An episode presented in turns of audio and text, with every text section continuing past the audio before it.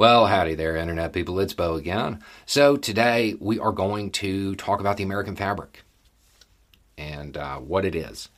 And we're going to talk about a shift coming from the Biden administration that I don't think a whole lot of people saw coming. We're going to talk about the press release that is uh, describing that shift and the probable responses that will come from the Republican Party because of this shift. And there will be a lot of them. Um, if you don't know, a statement came out from the Department of Homeland Security that describes a shift in U.S. policy concerning who is a priority for deportation.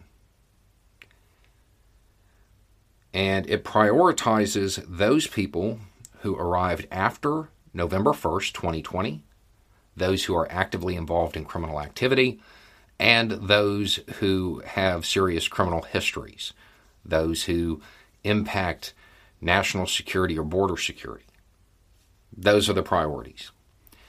And it deprioritizes everyone else.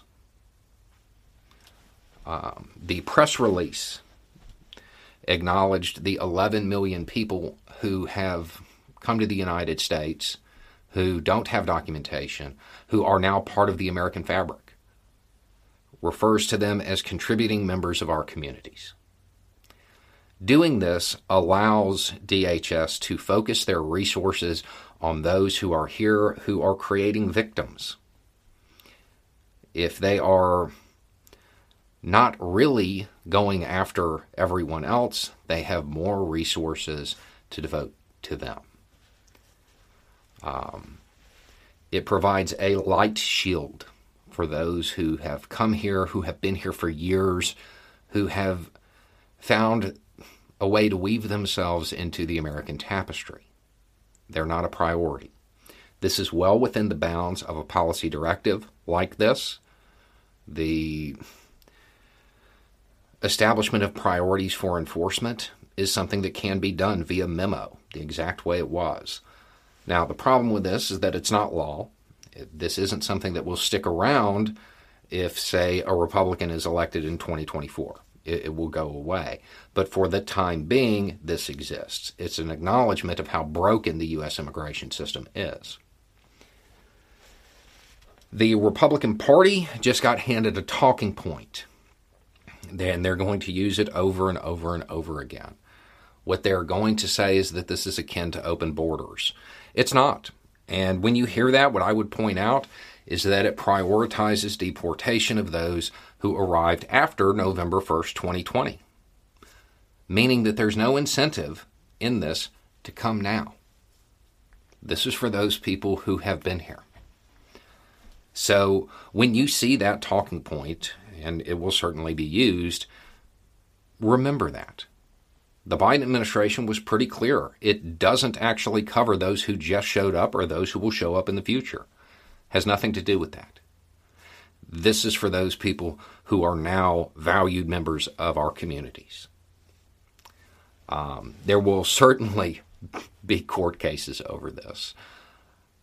I, I don't think they'll be very successful. This is something that is allowed. This is something that can be done. Um, I would take this as a good sign that the Biden administration does plan on pursuing real immigration reform.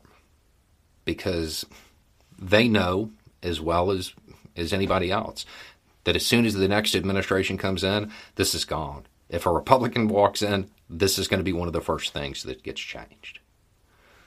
Um, it, it prioritizes DHS's resources and puts them where they matter. They're not going to be going after people who work at hospitals. They're not going to be going after people who really have become part of the United States in everything except for their papers.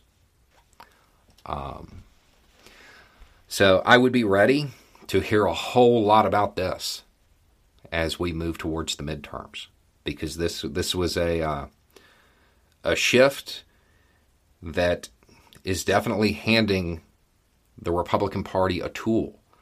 It's up to those people who don't believe that outside of the U.S. are a lesser people. It's up to them to make this case and say they have been here, that they are part of our communities, and, and defend this decision because it's going to be attacked a lot.